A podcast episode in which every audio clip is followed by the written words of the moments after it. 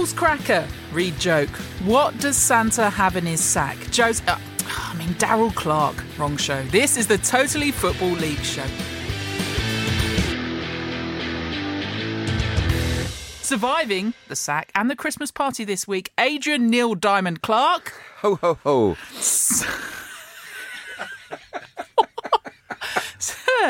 Sam, no karaoke for me, please, Parkin. Morning. You would have. You Would have, early. yeah, I'd have been Coulda, woulda, attempted shoulda. something. yeah. And Joe, Dr. Dre Crilly. ho ho ho. I, I, right on so many levels. I've heard about you spitting bars, and they were rather exciting, apparently. It was. Uh, I don't know how somebody loses their voice rapping, but I, I managed to do it.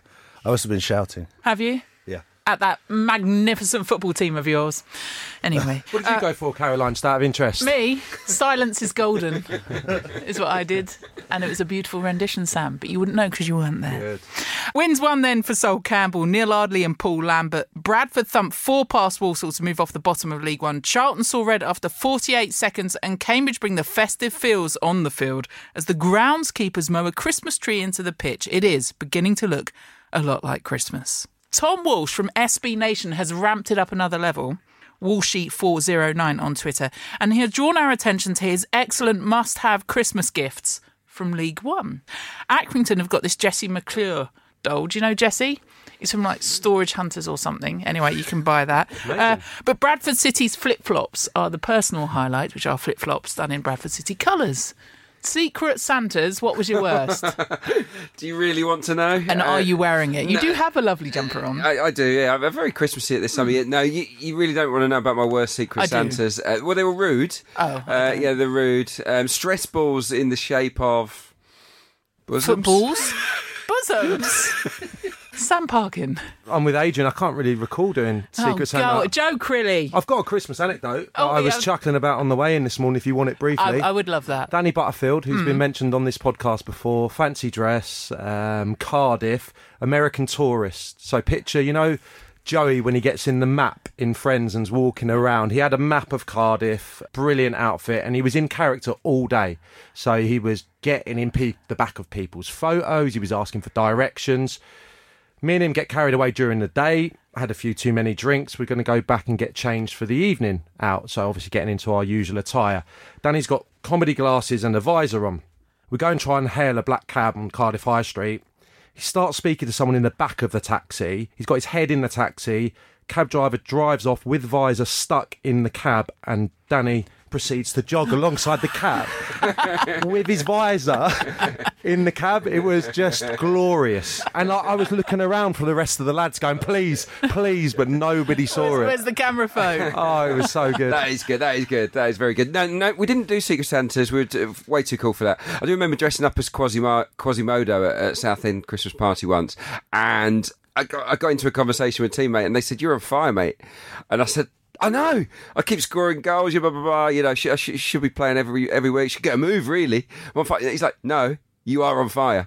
Um, someone, one of the players uh, was uh, smoking a cigar, I think, and uh, had set, Put it set, out on your hump. set my hump alight. and bang went the deposit. Gutted. Joe Crilly. Well, I'd, I'd have nothing to match either of those stories, sadly. Uh, but given the industry that we work in, we, we tend to give each other bets at Christmas time. Secret Santa. You do not. Yeah. Oh, So- such fun at your part. Is that so- is so that actually what you do? We all go off and put a five pound bet on whatever and then just stick it in a hat and then you pick out the bet. So I've had some good bets. The, the worst one that I had was uh, a couple of years ago, Stormzy to get Christmas number one, which he didn't. Uh, I didn't even know what a Stormzy was at the time. but I've had a couple of winners. Andy Murray to win Sports Personality of the Year, a couple of horses to win uh, the King George on, on Boxing Day. So it's quite fun. Actually, that's quite because I never do the old scratch cards in a Christmas card because if if you sort of like the person, but not really like them, and they win fifty grand or a hundred grand, they're giving you none of it, are they? But you would do that. Well, Don't- it's a don't have any secret. It's a secret as well, isn't it? So you wouldn't be able to say, "Well, actually, that was that was me who gave you that." Yeah, Uh, do you want to give me ten grand? I've, you always end up because you want to tell them how great your present was, right? So you always end up telling them that was your secret, unless it's really naff. Uh, We've got loads of emails and tweets, so we'll rattle on and get to some of the others later. One does include an American tourist, so funnily enough, uh, let's hope they don't go out with you.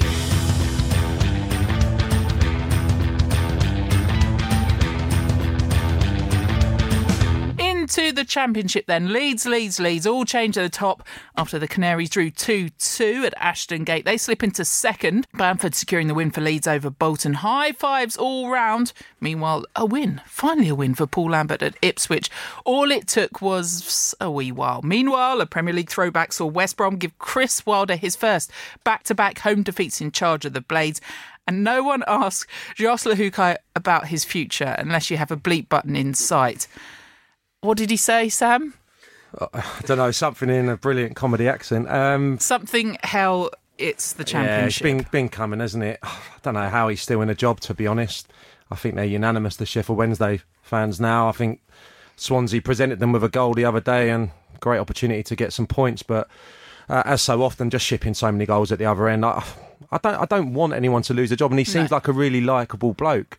The results dictate, though, don't they? Sometimes uh, either that, or if a bloke's not a particularly nice man, that doesn't seem to be the case with him. Or if you're not hard working, which obviously I don't know, I'm not on the training ground. But the results for a club of the magnitude of Wednesday are so disastrous at the moment. Swansea 2, Sheffield Wednesday 1. I wasn't going to start there, but the, the expletive laden chat that he had with the local radio um, was quite something, and he's clearly a little bit rattled. Yeah, exactly. I, th- I think he's he's talking himself into the into the bullet, isn't he? Uh, it's hard to understand really what, what the Owls board are, are doing really in terms of waiting. The results have been go have been poor for a long, long time. The pattern is set in stone. It's not as if they've just had a rotten run where they've been leaking goals um, over three or four games. It's been happening over a period of months. No, it, it- yeah, the the style of play is, is not conducive to, to winning football, unfortunately, at the moment with the players they've got. So they have to make the change. I said at the start of the season, this year would be a test of Jos Luhukay's coaching ability because it's his first full season, and um, he's failed the test, and he probably has to go. They're 18th, right? Lost, won, lost, drawn, lost. Brentford are 19th, lost, lost, drawn, lost, lost. Rotherham, 20th, drawn, drawn, lost, drawn, drawn. Reading, 21st, drawn, lost, drawn, lost, drawn. So they do have a win amongst those uh, four that are just above the, the relegation places, but it's the manner of it. And if you read any of the of those, you- against Joe's mob, wasn't it? yeah, the win came against second bottom Bolton Wanderers, but I just I don't know. I don't know whether I see anything, as you say, in Sheffield Wednesday that makes you think they've got anything to turn it around. I see enough attacking players that tells me they're not going to get relegated. That's my hunch on it, and that has probably been consistent for the last month or two. Forestieri's still missing, but I just think in reach and uh, some others. Bannon, obviously, is a player that I've um, talked up a great deal on this show. I still think he's a very good player. I just don't see still any support for those um, for those defenders i- in the midfield area, so they continue to concede goals. But yeah, I, I think a change is on the horizon. Yeah, when you're struggling, you you have to go back to basics and you have to set up a structure to your to your team. If you're not playing well, just make yourself solid and hard to beat. And, and from the outside looking in, there appears to have been virtually zero effort put into that aspect of the game, and for that reason alone, I think it deserves the bullet. And you look at they've got a home game against Preston, then they're away to Middlesbrough, then they're away to West Brom, and then Birmingham have turned some form at home. Uh, Sheffield Wednesday at home on New Year's Day, so the run is not enviable. Let's talk about the exciting fair that was the most recent game: Derby nil, Nottingham Forest nil. Uh, what was the, the tweet that went out? I think from Good Brand Stats, who I absolutely adore, something about it's going to be a cracker, the most exciting East Midlands derby yet. You, um, Sam, were talking this up too, weren't you? No, I said we should probably discuss the latest fixture when I was asked yesterday, which was probably the intelligent thing to do, considering the positions they both both are in the league and the magnitude of the fixture. Look at the anger on his face. No, he didn't like that. quite did scary, isn't it? Talking of anger, uh, Derby were denied the easiest penalty to give, according to Frank Lampard. Well- Keith Stroud, the referee, waving away the appeals. It was Tom Lawrence that was chopped down. Well, my uh, girlfriend had strict instructions to record this game because I was covering the Youth Cup match between Manchester United and Chelsea, and I returned and it wasn't recorded. So I've done my best to trawl through the um, the highlights. What I will say, if you haven't seen Manchester United's goals from the Youth Cup last night, Mason Greenwood, I think he's 17 years old, got a hat trick, and if Manchester United aren't too busy taking calls on something else this morning, there will be a lot of championship clubs wanting to take him already. This was a unbelievable performance to knock Chelsea out, and I think he looks ready for first team football. This kid, it was sensational. Anyway, I got back to watch uh, the highlights of what was. I think probably that was the highlight just then. it was very much a derby looking affair. Uh, not Derby County, but in terms of the the rivalry between the two, scrappy, physical. I think the referee got two big decisions horribly wrong. As you would imagine, Frank Lampard articulated it very well after the game. I Yeah. thought it was a sending off uh, for his player, Bogle, on Osborn, I think it was.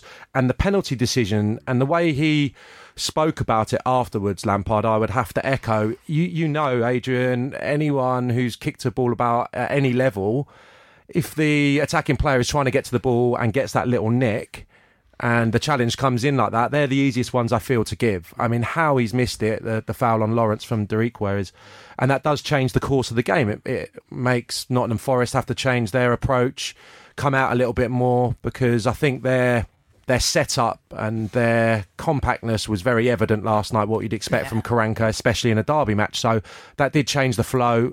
On the face of it, the point was probably right. And two teams, I don't know about you, Adrian, but two teams, I'd be very surprised if not both of them are probably in the playoffs come the end of the season. Yeah, I, I think both will make the playoffs uh, because they're good defensively and because they've got a lot of talent in, in forward areas. Um, Derby I- up to fourth, Nottingham Forest I, seventh. I agree it was a penalty. I agree Bogle should have been sent off for the elbow. I've seen players sent off for what Tomori did Yeah. with the two-footed lunge as well. I mean, Premier League.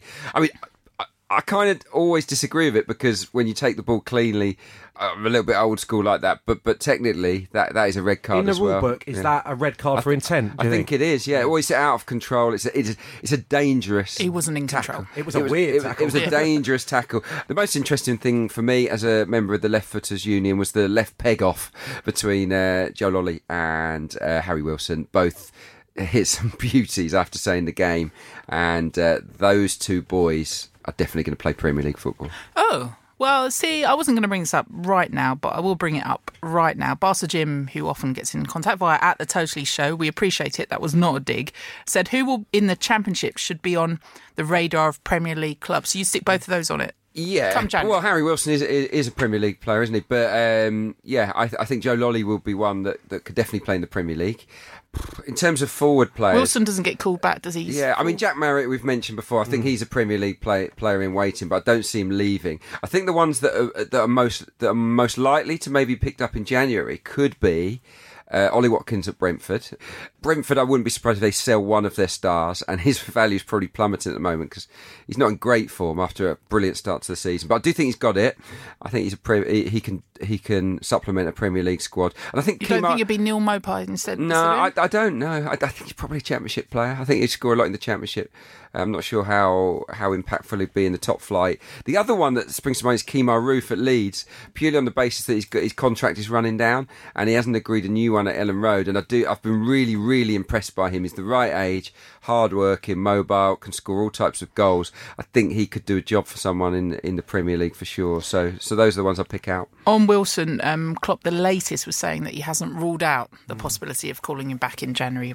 Whether he, he needs him at, at the moment, big games that Liverpool have got coming up. Sorry, Sam of the Park. Do you want two from me? Just quickly, give You've me given two one mates. Adam Reach, haven't you? Because I think Sheffield Oh, I'm not sure. No? You don't think Uh, Sheffield Wednesday? Maybe, uh, maybe a team Wolves. down the bottom end. But I, I do like him. Most recently saw him live at, at QPR, and it was during the spell when they were shipping loads of goals. And I do like him. He's got a bit more to his game than just the spectacular finishes that he's been producing. So potentially, the two for me, my mate McGinn, obviously, and Eze in time from QPR. Obviously, two players that I know a, a hell of a lot about. Th- those two will play in the Premier League, no question. Palace, Bournemouth, and Spurs, Ollie Watkins have all been mentioned. Jack Grealish, again from Villa to Spurs, has come up again. Uh, Rodriguez, West Brom to Burnley, another, and Bradley Dack, Blackburn to Spurs. Yeah, you should have mentioned Bradley Dack. I think I think he's uh, he will get his chance for sure. I mean, he's a he's a number ten that scores goals for fun, and he and he's got that little creative eye as well. So so Bradley Dack, yeah, he he was uh, an omission on my part. Anyone decent at Bolton, you think, not necessarily to the Premier League, that Bolton may have to lose in January, Joe? Ameobi. Yeah. I, I could see him moving to a, a team towards the top of the the, the championship, and and maybe Ben Alnwick, a, a backup keeper for a, a Premier League side. Maybe not in the sum. Uh, sorry, maybe not in January, but in the summer. They're probably the two standout players at Bolton Wanderers at the moment. Thank you, Mr. Jim, uh, for your correspondence as always. QPR at the moment, Steve McClaren, despite many bemoaning, his his record recently is phenomenal. He's turned things around. He was given perhaps that little pat on the back. Sacked three times since 2015, twice by Derby, of course, once by Newcastle. Now he's at QPR. Now he's he's kind of seen off his old side Middlesbrough on, on Saturday, and QPR only five points off the Championship playoffs. Yeah, really impressed. Actually, he's he's proved me wrong. I, would written him off months ago. So so look, he's having a great season. They've got the third best home record, haven't they? QPR. So so that they've made every manager aims to make their home ground that that fortress um, cliche, and and they kind of are. Nahki Wells was probably one of the smartest bit of recruitment. Again, he was he was excellent at the weekend. Centre halves are good, aren't they? Or they've they've become good during the course of this season. They've built up a partnership, Lynch and and, and yeah. Leistner. So um, so no, I mean, what what's not to like about QPR at, at the moment? I think ultimately they they don't have the depth there to, to challenge for the playoffs in the long term. But but a season around around tenth, eleventh, twelfth has to be regarded as, a, as successful. Twelve points go to the bottom three is probably the, the stat he'd rather look at at the moment. Yeah, I mean, just on those defenders, I think they've been looking not as solid as maybe they were a month, six weeks mm. ago. Partly Cameron's injured now, who's I think been the most important sign in. So on Saturday it was Cousins and Luongo, who are very much in, in my mind anyway. Matt does play a bit deeper, but I used to love him at Swindon getting forward and getting goals. So those two are having to adapt their game a little bit. And the other problem is Lynch went off on Saturday, and Darnell Furlong, who is one of the nicest young kids I've ever met in in the game. Why? What? Not surprised. Well, his dad. I think yeah. first and foremost, he's a top man. Darnell, very well mannered, very good player. Started at right back, had to go to centre half.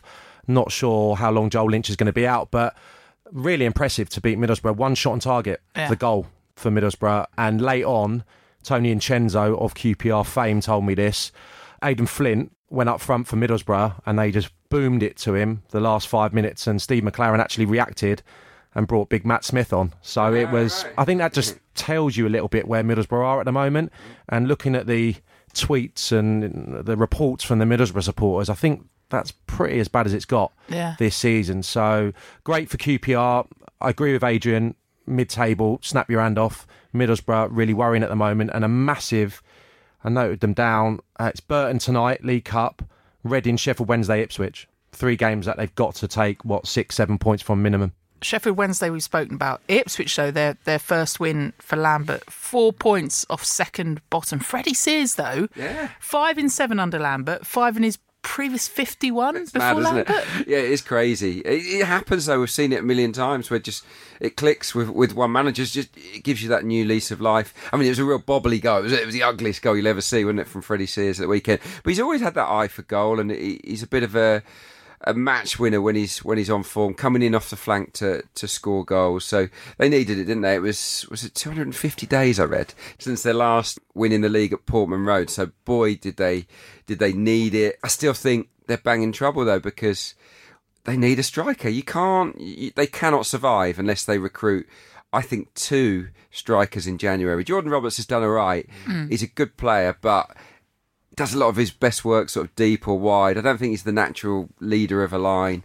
Could they get who is it they sold to to Derby that's not in the team at the moment? Waghorn. Waghorn. Could they get him back? I wonder. He's not in the team at the moment. I don't know if he's injured. They need someone like that. You desperately. know, you know, I interrupt Sam all the time, but, yeah. but Joe Crilly just put his hand up, so that's worth an interruption. One of you two said when Lambert took over that there may be a ten million pound war chest in January. Do you think that's likely?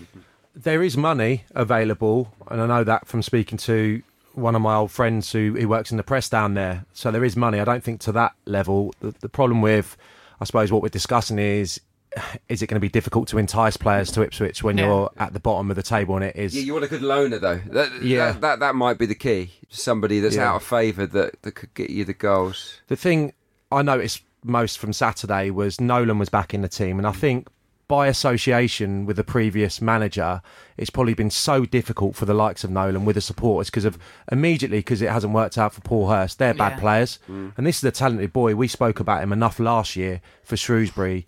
Very talented player. He's playing a bit higher because Skuse has been out, and that means Downes has slotted back yeah. into Skuse's role. So It's pretty much. This is my only concern. Well, it's, that they will add in the in January, but at the moment it is the same players. Mm. The depth is not there, and he's he's rolling them out week after week. Yeah. And it was, as it said on the tin at the weekend, it was a grubby one niler. And uh, I think in the rain, the conditions, that's the best you could have probably hoped for being an Ipswich fan. I was just looking at um, what was the latest on Jermaine Defoe because there's been all sorts of talk, but but the sniffs around him from Sunderland seem to be getting stronger. Any of the others you wanted to? Do you want to have a word of Blackburn two, Birmingham two, Birmingham improvement? Yeah, I, I was going to talk about Hull actually. I No. just think they deserve a mention. No, I just think we haven't given them a lot of court time, but they're on. f- They're, they're in good form. Fifteen points from from the last eight games. Which Two is, 0 win over Brentford. Does that say more about Brentford at the moment? Maybe, but but it's uh, it was comfortable. It was routine, and yeah, I just think a, a few of their players. They've got Campbell back in the team. I think Mm. he makes a massive difference to them. And Grosicki is a player I've always really liked, and he finally he, he, he's got himself going. Over the last few weeks, he's been scoring goals, been making goals, making goals primarily. So yeah, I think Hull are, are, are picking up quite nicely. Actually, um, they've got a new centre back partnership. Was it Mazuch and, and Elphick are doing pretty well at the moment. Henriksen's on fire. The issue is still with Hull. What on earth is going on with the owners? And I was I was looking at the the stuff in the local press up there. And it's a big story at the moment. They were going to sell the club apparently by Christmas to a con- Saudis uh, consortium led by the former chairman Paul Duffen, and uh, now that's not. So I think they really did need to sell it before Christmas, so they get the money, Yeah. so that they can spend it in January. If it drags on and on and on, then even though they're playing well at the moment, I think it could be a, a, a long five months. The problem is there are so many clubs up Mm. for sale or touting themselves at the moment. It's sort of which one do you do you rate above the others? Which one do you go for when you're in precarious positions? On, on that, by the way, apparently the, the and this would worry me. Apparently, the, the, the reason the Saudi consortium are so interested is is not because of the, the football side of it. It's it's the surrounding area of the KCOM, and according to the local council, they've not been contacted now, unless they're lying. That if you are going to buy it, you would surely contact the local council and, and say, "Look, what can we do with this, this, and this?" So I worry that this might this might even turn out to be a red herring. Duffen would know about that, wouldn't he? Surely, but it's dragging on too long, and uh, the the Allam family they don't want it, do they? At the Totally Show for anything you want to say. Next up, we're having a league wonderful Christmas time. You're listening to the Totally Football League show in association with William Hill. For all the latest odds in the footballing world, check out williamhill.com or download the app. And if you don't spot something you fancy, why not tweet at William Hill using the hashtag YourOdds for your very own personalised bet. 18 plus only, begambleaware.org, and when the fun stops, stop. Christmas is a time for giving, and at the Valley, all it took was 48 seconds for the first card of the day to be handed out to the Addicks, except uh, it was a red. At the foot of the table, Bradford secured a thumping victory over Walsall to send the Dons to the bottom, and Plymouth also added three more points to their season's haul with a win over Rochdale. The Lillis said about that, the better. Whilst at the top, Luton have now won six league matches on the bounce. Portsmouth stall and Sunderland keep on keeping on. So much love for the Sunderland documentary mm. oh, about how great. beautiful it is, but also the content of it too. Well worth a look if you haven't seen that. 2 1 over Bristol Rovers. Darrell Clarke then leaving Bristol Rovers by mutual consent. He is without doubt the best manager in the history of, of Bristol Rovers. He's a likeable chap. You hear from the fans, but just pff, too much. Yeah, they had to make the change. I think he tried everything. We discussed it on the show. He tried the arm around the shoulder. He'd done the, you know, he'd banned days off. Nothing was working. They weren't scoring enough goals. They were too leaky. So now they had to had to make the change. I guess reluctantly. And and the big question is now who who's next? I, I know that Michael Flynn is uh, linked with every job, isn't he? At the moment, the Newport gaffer. I mean, he he's the standout candidate, I guess. But the one name that, that cropped up, I noticed, was it was a guy called Ben Garner, who's, who's only 38. He's been a coach uh, uh, at Palace and West Brom and places like that. He's basically thrown his hat into the ring and he's being taken seriously. So look, they, they might they might want to go with a young up and coming guy. It could be Ben Garner. Robbie Fowler also, Yeah. didn't he? I will neither Yeah. deny or uh, Joe. Any odds? The odds suggest that they won't go for young, up and coming. They Oh. will uh, go for tried and tested. Michael Flynn, odds on five to six. He's come in from three to one favourite. So he- was favourite when the market first opened. He's now odds on. Steve Cotterill four to one. Gary Waddock six to one. Ian Holloway tens. Robbie Fowler fourteen to one. And unfortunately, Rovers fans. Owen Coyle's name is in there as well at twenty to one. I like Owen. He brought in in Scotland. He brought in the Friday uh, volleys competition because Derek McInnes took it on from him. Loser had to bring in the Irn Bru and the donuts the following day.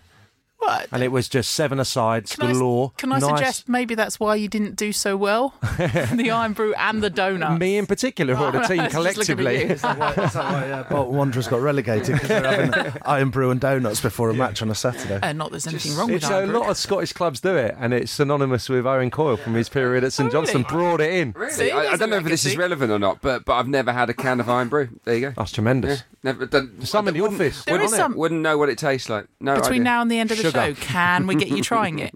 Yeah, I'm up for it. Ah, look at that devil may care attitude. We shall before now and the end of the show, and I know all of you will want to stay tuned for that. Uh, Bradford 4, Walsall nil, Charlton 2, Wimbledon nil. Red cards galore in this one. Yeah. Really surprised at how Wimbledon didn't change once uh, Charlton went down to 10. They just completely allowed Charlton to dominate the ball and just sat in in their shape. They showed no ambition at all, which surprised me to a degree. And obviously, once it got levelled up, there was only going to be one winner. Lyle Taylor, I think he passed the fitness test, then had an injection in his toe, and then obviously scored uh, against them as well. What I did notice about Wimbledon on the back of our conversation with uh, Erik Samuelson the other week was he started to inject a lot more young players into that starting lineup. Wally Downes, Tennai Watson, uh, right back, Hartigan in midfield, Nightingale, obviously he's uh, a mainstay in defence, Sibbick on the off the bench. And my concern with Wimbledon when I saw them a few weeks ago was players that I used to play against, you know, and people well into their 30s, heavy leg, not a lot of pace. So obviously, maybe Wally thinks it's a bigger project than maybe this season, and he's trying to get coaching those younger players and giving them some minutes. So, listen, I think he wouldn't have gone in and taken that job if he didn't have the assurances of potentially having a summer, January summer, working on them till next year. But another great win for Charlton. I'm finding it hard to see a way out for Wimbledon, to be honest. No, I, I agree. I, I agree. We we almost got a hint of that from Erik Samuelson. He didn't want to say it, but but he, he practically said it's not the end of the world if we do get relegated. So so but, but the issue is Wally Downes. He needs to give the fans reason for optimism ahead of a League Two campaign. Can't continue to spiral out of control. Uh, Mitchell Pinnock, by the way, uh, getting that second yellow card for for diving. That's got to be a fine. That's What got- did you think? Did you I- think I thought it was a 100% dive, yeah. I've only seen it a couple of times. this Yeah, morning, it, it looked it looked a clear dive to me. But it's too and- yellow in, what, 13 minutes? Yeah, I mean uh, that was a bad decision. By the way, on on the Lyle Taylor, I remember playing with a broken toe for a few weeks. I had to have injections before the game, but they they wear off. Mm. They don't last ninety minutes. And maybe they've changed now. They've probably been upgraded. Is it like But- when you have your teeth done and it's Yeah, the, the basically it is, and and the anaesthetic used to wear off around the, about the hour mark, and it was it was sort of how how far could you get through? So so well well done to him because when you're inside a football boot and you've, Yeah. you've got a broken toe, it, it's not fun. Wimbledon, bottom of the table, 15 points. Bristol Rovers, two points ahead of them. Bradford on 18, Plymouth on 20, Scunthorpe 21, Rochdale 24, and then a, a whole host on, on 25. So hasn't all got away, but when you look at Wimbledon 24th, 15, and then 10 points between them and, and 18th, Yeah. it's going to take a lot to build that back up. Yeah. I was just going to say with Bradford, you, you think they're going to they might kick on now, Yeah. because they're scoring so many goals. Uh, You compare them to Wimbledon, you think, well, pff, there's, there's no way that they're going to be close by the end of the season. You'd imagine Bradford Bradford might might might might really improve. It's great to see them scoring goals. They Doesn't- needed to, minus 17 yeah, exactly. But but they have brought in good players, haven't they, on loan? Uh, Yeah. I know that Payne, Jack Payne, who I saw a lot of Southend, doing fantastically well in the number ten position. Uh, I think David Ball is as well in that. The standout guy apparently for, for Bradford at the moment is is Lewis O'Brien. He's on loan from Huddersfield, I believe, uh, midfielder. Name to look out for. Twenty years of age. He's he's been playing superbly in a in a poor team this year, and that, now he's shining in a not so poor team, which is uh, getting them the plaudits. Oxford United 2, Blackpool. Blackpool? Blackpool? nil. Uh, in form, Oxford United. Blackpool with those playoff aspirations, though they're, they're four points off the playoff in, in eighth now. Oxford are doing great. 19 points for the last 10 games. Um, no, that's fantastic the way they've turned it around. And what was what I think is the standout is that playing at home was a nightmare for Oxford. They openly admitted, didn't they? Karl Robinson said, "My players hate playing at the Kassam." This was at a fans forum. I don't know if that was a, a plea to the fans or, or whatnot to, to generate an atmosphere. By hook or by crook, whether it's partly that, partly they've just improved, they're suddenly got one of the best home records in, in the division. So, so no, well, well done to them, and uh, and they've got good players as well. James Henry's he's flying at the moment, isn't he? You have to say that their current form is playoff form. I don't think they need to worry about relegation anymore. Andrew in America, we won't be more specific than that. Andrew in America writes, Love the show. Thank you, Andrew. Uh, listen from the USA weekly since it started. I'm making a trip to London in February. I'm hoping to catch at least two matches. He's a West Ham fan, so he's going to go to the London Stadium, but he'd like to aim for a match on the 16th of February. His options seem to be QPR at home to Leeds or Charlton at home to Blackpool. He calls you fine people. Would anyone like to argue against him going to watch Charlton Blackpool? I can get him some comps at Charlton for sure definitely. That's a given. Are you, are you sure you want to tell me this? I can I can text my, my friend at Charlton. I've been asking quite a lot of my QPR contact this year for tickets, so maybe I have to level it's things up. Uh, Adrian's going to tell you how difficult it is to get tickets that you got to pay for because I'm obviously too cheeky to ever go through the turnstile these days. Well, yeah, I I've tried before on the hoof to try to go to Loftus Road. I, I, when I was living in London, just want to go and watch a game, take my son. You can't just turn up. You have to be a member. And and I even tried the trick of I'll just join, but then you have to have been a member, for, I think, for a week. It's so frustrating. I just, especially when you watch the game, the highlights, and it's not a sellout. Yeah. You just think, well, you're losing out on money here. The the, the floating punters like myself and, and, and the person that's that's tweeted in. So so no, I'd I'd like to see clubs certainly outside the Premier League changing that. that you get rule. the argument if it's rammed. If it's completely rammed, yeah. then hook you in as a member and, but, and make sure. But QPR Leeds is, is, a belter because yeah, we talked about QPR. We talked about QPR being really strong at home. Them against Leeds is it's, it's, it's, one of those games. Games of the season, I would imagine, at, at Loftus Road. He is also open to an easy travel day to a great stadium outside London or a fun non-league club to check well, out. I'm sure Joe will tell you the benefits of Bolton, but um, I did go to QPR v Leeds when I was a child, and uh, there was a lot of Leeds supporters in the QPR end, and I was petrified, young kid. Uh, all of these chaps, obviously with deep Yorkshire accents. And at half time, I sidled up to my dad and went, Dad, what country are they from? And my dad went, That's a place called Leeds, son. Bradford and Plymouth to survive in League One, Joe Crilly. Bradford and Plymouth to survive. Well, they're both odds on uh, to be relegated. Bradford two to five to go down. Uh, Plymouth one to two. Sandwiched in between those, Wimbledon at four to nine and Bristol Rovers four to five. So we've got four odds on teams now. So if you are looking at the betting, it looks like those are going to be the bottom four. Can I get a price on Accrington Stanley to go down because there is no team that's that's that's dropping quick, quicker than Accrington Stanley. It seems like five minutes ago we were all praising them and, and saying that maybe they can stick around in the playoffs, but they're bottom of the form table, and I would imagine there'll be some astute punters out there that might think they can get a good price on them right now. 14th at the moment. Um, they've just bought the land, haven't they, on, on the stadium's built on as well. So things, at least off the pitch, looking all right. That was some great filling there. And they're 14 to 1 to be relegated. So still a big price. We were saying a, a couple of weeks ago that the 16 to 1 for them to go up looked decent. More great filling on the way as we head into our third course of our Christmas Feast of Football festivity, which is appropriately called League Two.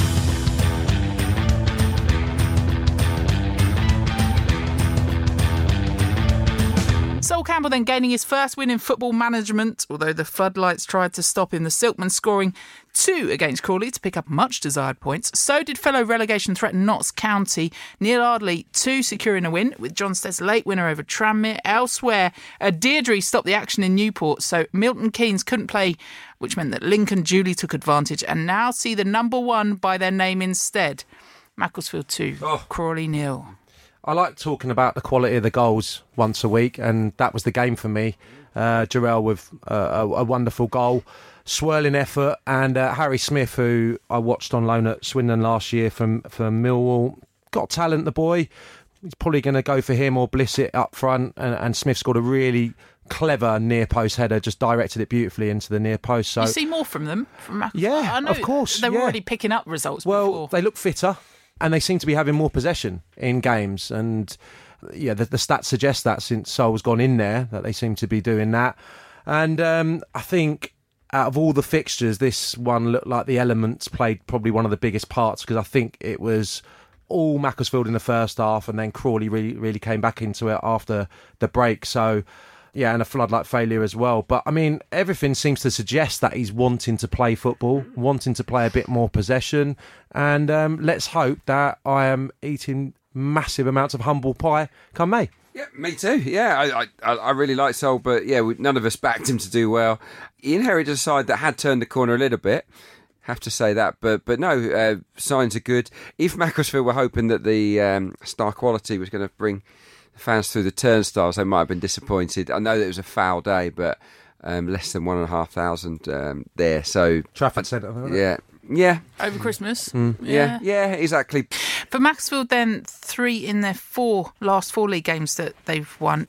Notts County three, Tranmere two. They got Grimsby next as well, I think. So, so things could possibly turn. Yeah, well, I I was a bit damning on them last week, but I did speak about the two strikers, and it happened again.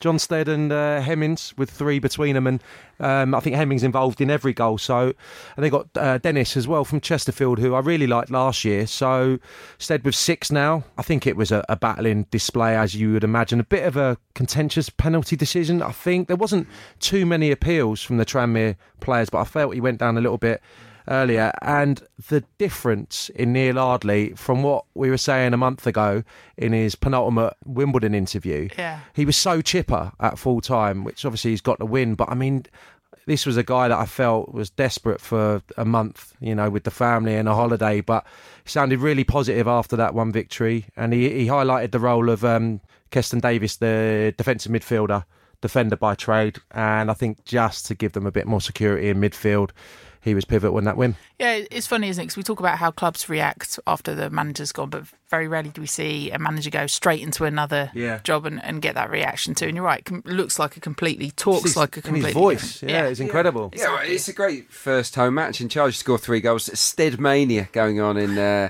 Nottingham at the moment because it, it was a brilliant performance from him. Two goals and, and an assist. Although Alan Hardy, my friend, I just wish he'd sort of calm down a little bit. He, again, he's come out and said. England that- manager? that- no, he said that Ardley has re-energised the whole club. Now he might he might feel like that, but it's like probably said the same thing about Harry Kewell. Yeah, but straight the, away. the chairman's the owners; they're under pressure too, aren't they? to I know, get- but I thought he was going to stop right. stop talking and let, Yeah. let, let let them get on with it.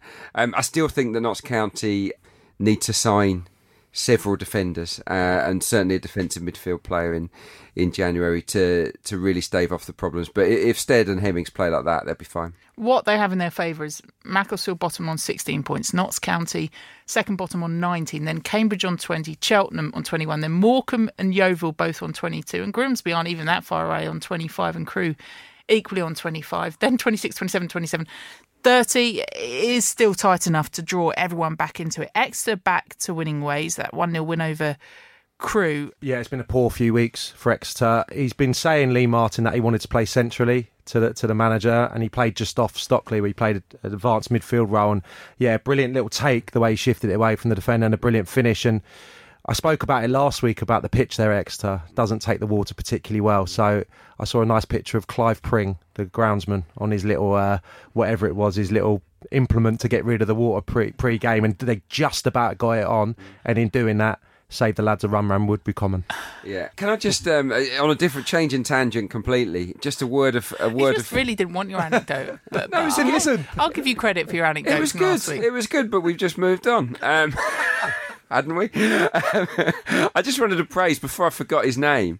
Referee Darren England. Just want to just want to applaud him for allowing the goal at Boundary Park. Did you see it? The the Andy Gray from the 1984 FA Cup final, where, where basically Chris O'Grady uh, shoulder barged him blatantly, wasn't it? It was the, it was the most clear foul you could ever wish to see. Knocked it out of his hands, tapped it in, and he just couldn't believe that that it it stood, could he? I think he was in a state of shock for for at least thirty seconds. So so well done, Darren England. A bit of old school refing. We should give um, Frankie Bunn big credit, by the way, because they had those couple of horrible banana skins in the FA Cup, and um, a friend of mine's the goalkeeping coach there now, and he'd just gone in. And I said, um, "Are you sure about taking this job?" It was before the Hampton and Richmond game, which they obviously navigated, and then they beat Maidstone, I think.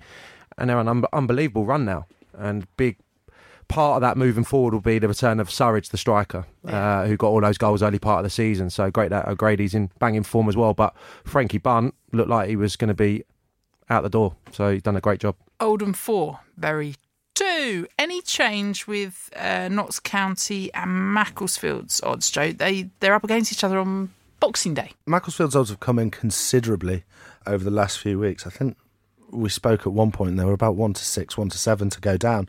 Uh, they're now just one to two, so they're still odds on, but that price is getting longer and longer uh, each each week. Morecambe are the second favourites at seven to four to be relegated, with Notts County now two to one, third favourites. So they've swapped places after the weekend. But as you said, it's incredibly close, and the betting matches that uh, Cheltenham seven to two, Grimsby eleven to two, Cambridge Crawley maybe just out of it eight to one. Shall we have a look at what's coming up over Christmas then? In the Championship, Blackburn, Norwich, Brentford, Bolton, Derby, Bristol City, Ipswich up against Sheffield United, uh, Rotherham United, West Brom, Wigan, Birmingham. You can all log on and look at the fixtures, but which ones do you want to talk about? I'd pick out Rotherham West Brom actually as a, as a really interesting game. Obviously, Rotherham are incredibly hard to beat at home, but they always seem to draw, which is just it's bordering on the ridiculous now. Yeah, can West Brom back up the, that great win last time out at Bramall Lane with another quality away performance? You know, they're fantastic on the counter attack. We know that.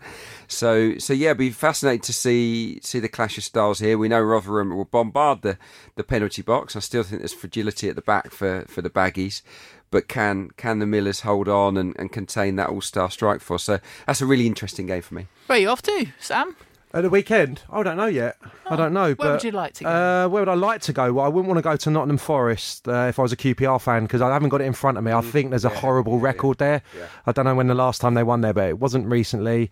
I suppose Ipswich, Sheffield United, just to see if it's a flash in the pan and if they can do it against one of the top sides. Sheffield United seem to have a problem, in my opinion, recently uh, beat, taking points off the teams at the top of the table. Yeah.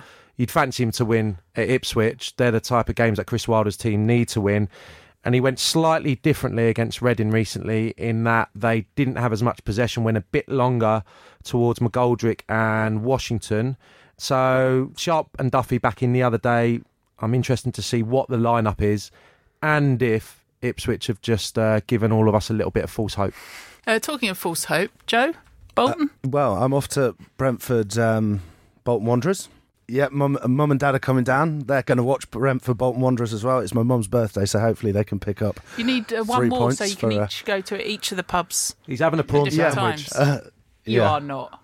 I am, yeah. Really? Yeah. I, I, do they do prawn sandwiches at. Brentford? Um, Joe, can you can you get your dad to do a uh, just record a post match sort of appraisal? Yeah, I'll, do- I'll do a video. I'll, I'll do a quick 30 second video. um, but um, Doesn't Brent- really work on a podcast. the, the, the audio will be all right. Well, as long as he's speaking in it. Um, but Brentford are in terrible form. Bolton are in terrible form. I think if Bolton take anything out of this game, it could be the end for Thomas Frank just before Christmas. And hopefully, Bolton can get a, a point or three to, to, to send me into Christmas with a, at least a hint of a smile on my face. Uh, Villa Leeds, of course. Leeds, Leeds, Leeds. Uh, Villa, Villa, Villa. Uh, any of the fixtures from the rest of the leagues you want to have a chat about? Luton, Burton, Albion, Charlton, Gillingham, those in, in League One, in League Two. We've got a whole host of fixtures that are scrabbling down at the Well, moment. you missed out Pom- Pompey Sunderland. Obviously, that's going to be a belter, isn't it? Sorry. So long, long trip. I'd imagine plenty of Sunderland fans will, will make that pilgrimage.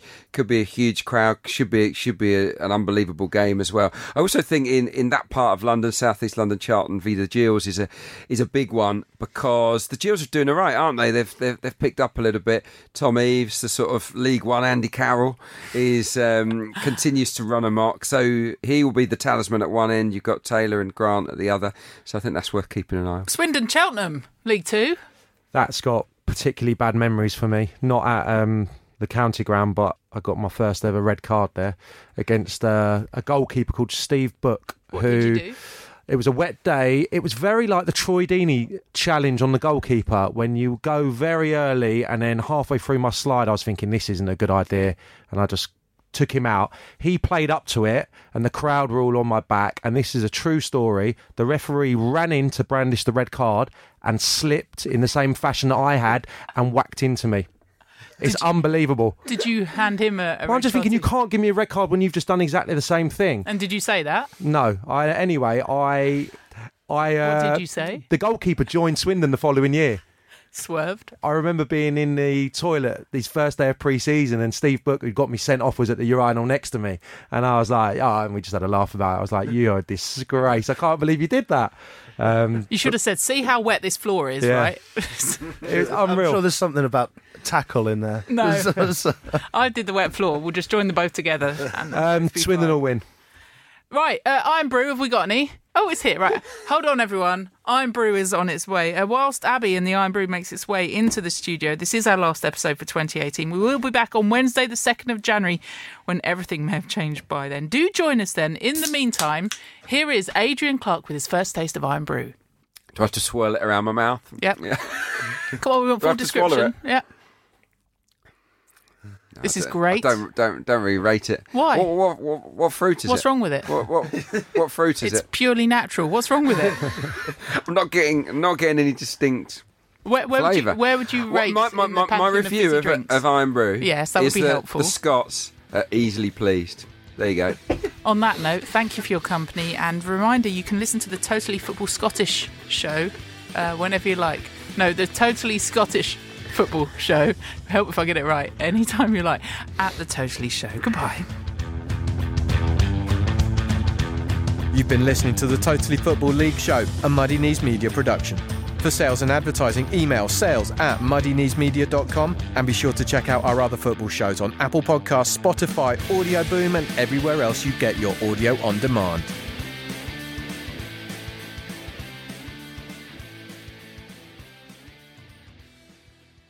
Supporting your team can be a beautiful thing, but then come the injuries, the goal droughts, and the downright disastrous defeats. That's a little bit like life, really, and here at the Totally Football Show, we believe we should all support each other the way we support our team, through the good days and the bad. And that's why we're continuing to work with Calm, the campaign against living miserably, a charity dedicated to preventing male suicide. On average, 12 men take their own life every day in the UK, so that's your starting 11 and your manager every single day. And part of the problem is that many of us still feel uncomfortable talking about mental health and suicide, and this can often stop men from opening up and getting support when they need it the most. So if you're worried that someone close to you is having a tough time, check in with them and let them know that Calm is there.